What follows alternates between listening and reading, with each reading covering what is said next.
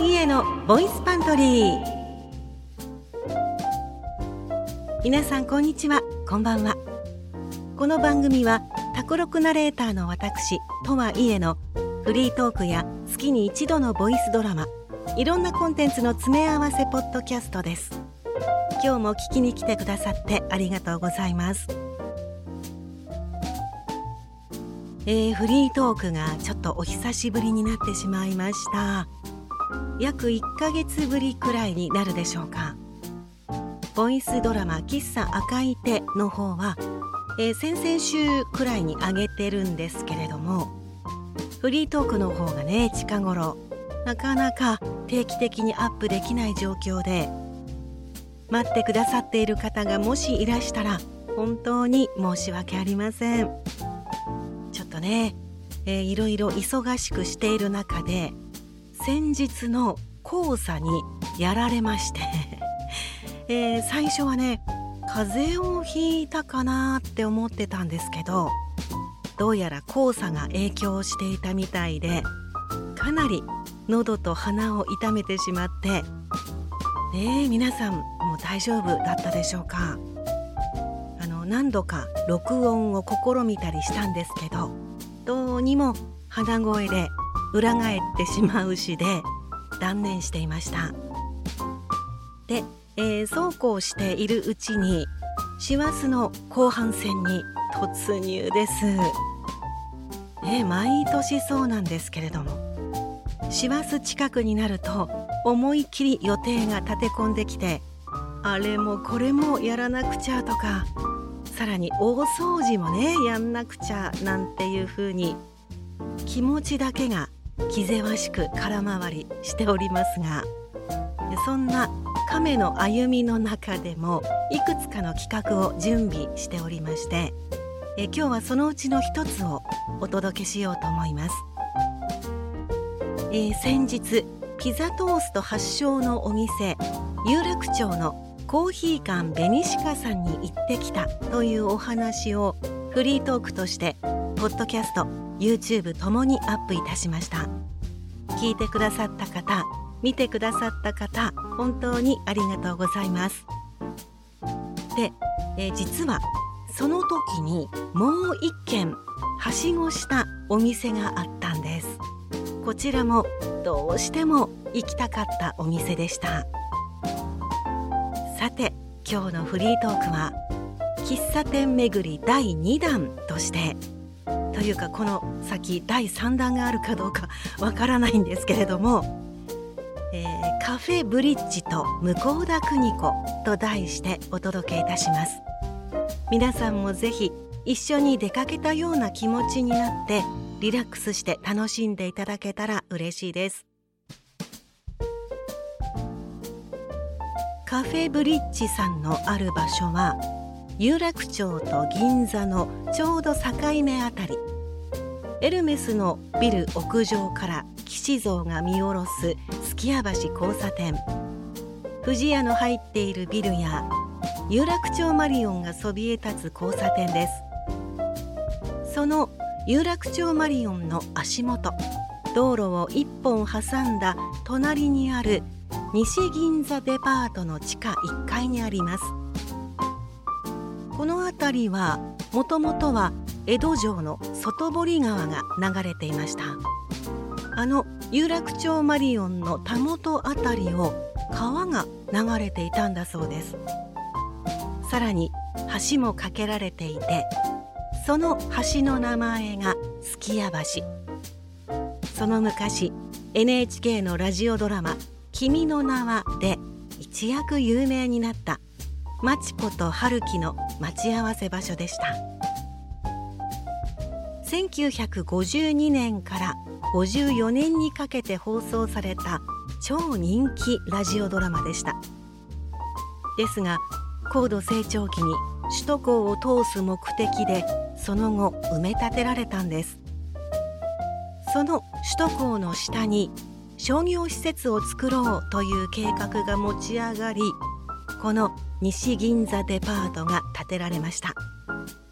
1958年昭和33年のことでした。当当時は日本のショッピングセンターの先駆け的な存在だったそうです。現在の西銀座デパートは宝くじファンの方ならよくご存知。西銀座チャンスセンターや世界最大規模のサンリオショップが入っていたりテナントビルのショッピングセンターとなっています、えー、先ほど言ったように屋上に首都高があるため地上2階地下2階建てきらびやかな銀座の街の中で妙に親しみやすくこじんまりと可愛らしい佇まいはその立地と歴史によるものなんですね。その西銀座デパートのエスカレーターを降りて長い通路を歩いていくと一番奥に今日の目的地ブリッジさんの看板が見えてきました。こちらの創業もこの西銀座デパートと同じく昭和33年からということです。すき家橋があった場所だからブリッジ。という名前を付けたのかななどと想像します。お店の入り口にはガラスのショーケースがあってレトロな雰囲気が漂います。早速中に入って注文しました。そのお目当てのメニューがこちら。ドーンと登場したのは大きなメロンパンケーキです。うでしょう？この見た目。迫力。美しさ。あまりにもメロンなパンケーキです。このところのパンケーキブームよりずっと以前から提供され続けているブリッジさんのシンボル的メニューです。ちょうど座った席の横の壁がライトのように光っていたのでまるでソフト照明のようにほんわりと被写体を包んでとっても美しいです。お店の方が「お待ちどうさまでした」と持ってきてくださった時はその大きさも相まって思わず見惚れてしばらく眺めていたほどでした。このメロンパンケーキ以前 JR 東日本のポスターになったほどの名物なんだそうです。ナイフを入れるのももったいない気がしますがなんと中にもメロンが入っていました。もう一度言いますがあまりにもメロンなパンケーキ本当にこのビジュアルに圧倒されます。一人では食べきれず連れと二人がかりで美味しくいただきました。さてそしてもう一つ。私がどうしてもこのお店に来たかった理由があります。このお店の入り口にあったガラスのショーケースの中にこんな展示品がありました。作家向田邦子さんを紹介した雑誌の記事や切り抜きです。このお店ブリッジは向田邦子さんが出版社の会社員時代に足しげく通っていた喫茶店なんだそうです。このお店でたくさんの原稿を書き上げて編集者と打ち合わせをしていたんだそうです。父の詫び状という作品の中にこのブリッジのことが出てきます。1952年から60年までの8年間。向田さんは音取社という出版社に勤めていました。音取社というと私は編み物が趣味なので手芸の本のイメージがあるんですが当時は映画ストーリーっていう映画の雑誌を発行していて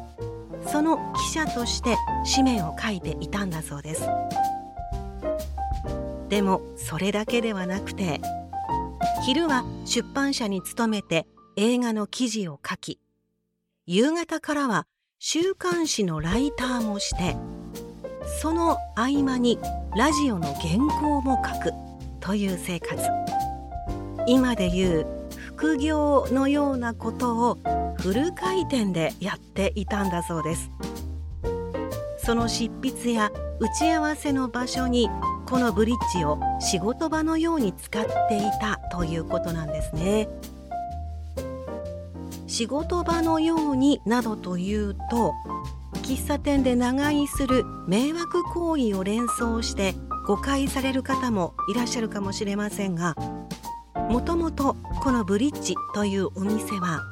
有料待合室という名前を冠していたことがあって創業当時はテーブルに電話が備え付けられていたんだそうです。今でいうコワーキングスペースのようなものかもしれません。さらにこの場所は当時出版社が多くあり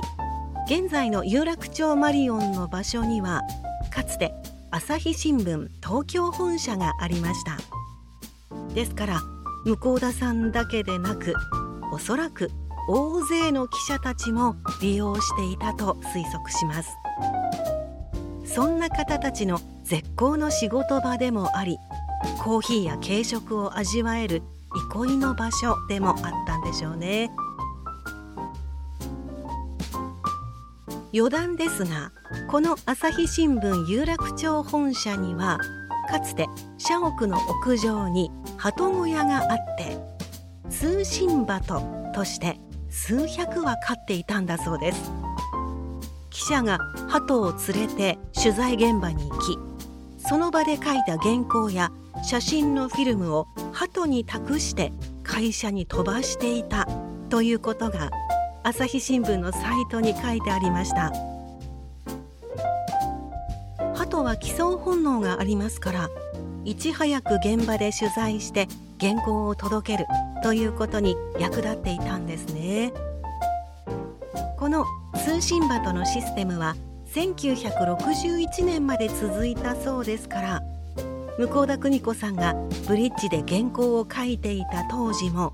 朝日新聞の鳩が大切な原稿を携えてこの西銀座デパートの上を飛び交っていたということになります。お話を戻すと向田邦子さんがこのブリッジで原稿を書きまくり音取り社で雑誌記者やライターの副業をこなしているうちに俳優の森重久彌さんにその才能を見いだされて1960年昭和35年出版社を辞め森重の重役読本というラジオドラマの脚本を書くことになります。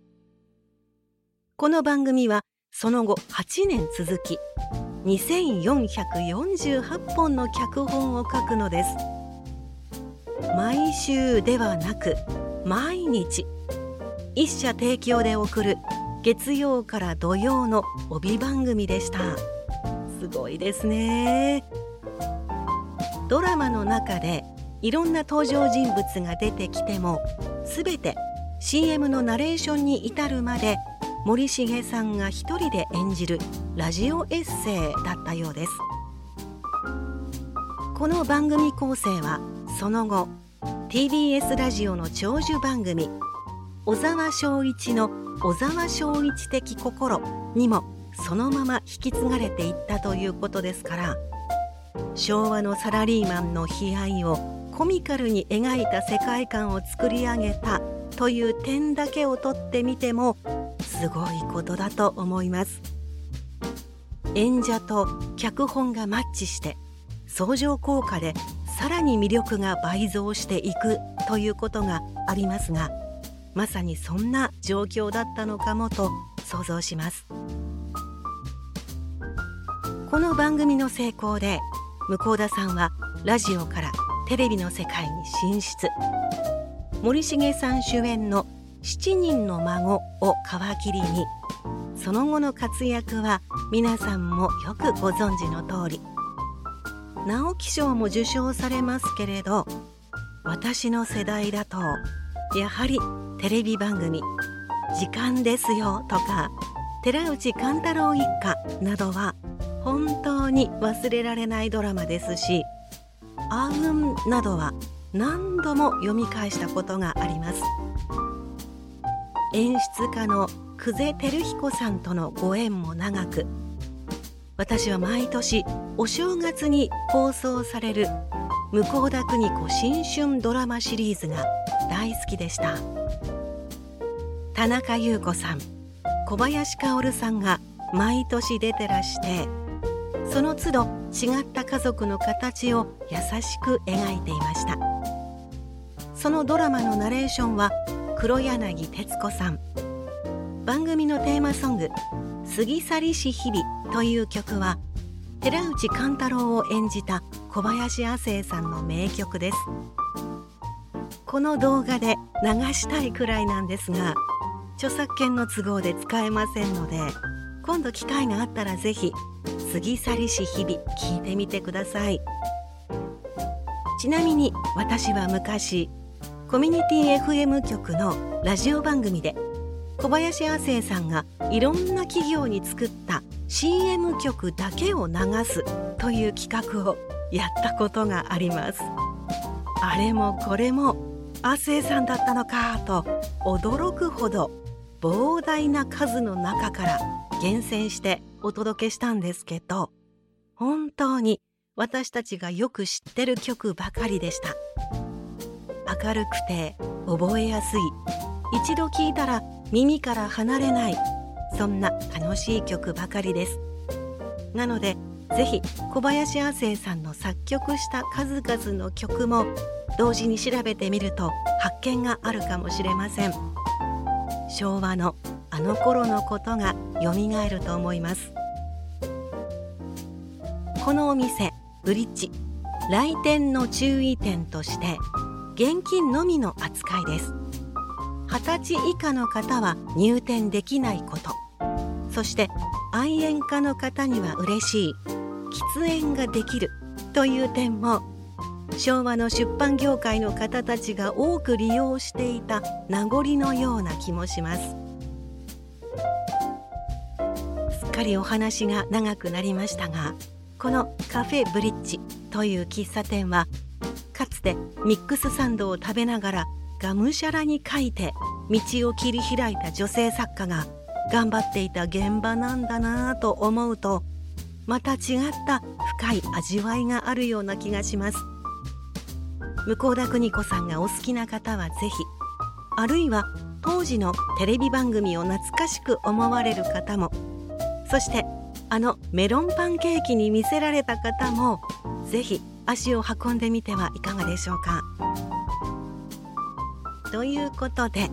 ここまで聞いてくださってありがとうございましたこのポッドキャストボイスパントリーにちょっとでも興味を持ってくださった方この先の伸びしろを感じると思ってくださった寛大な方はぜひフォローいいね評価タップお願いいたします。また YouTube のとはいえチャンネルそれからブログや TwitterX note もやっています。そちらもチェックしてみてください。ではまた次の配信でお会いいたしましょう。とはいえでした。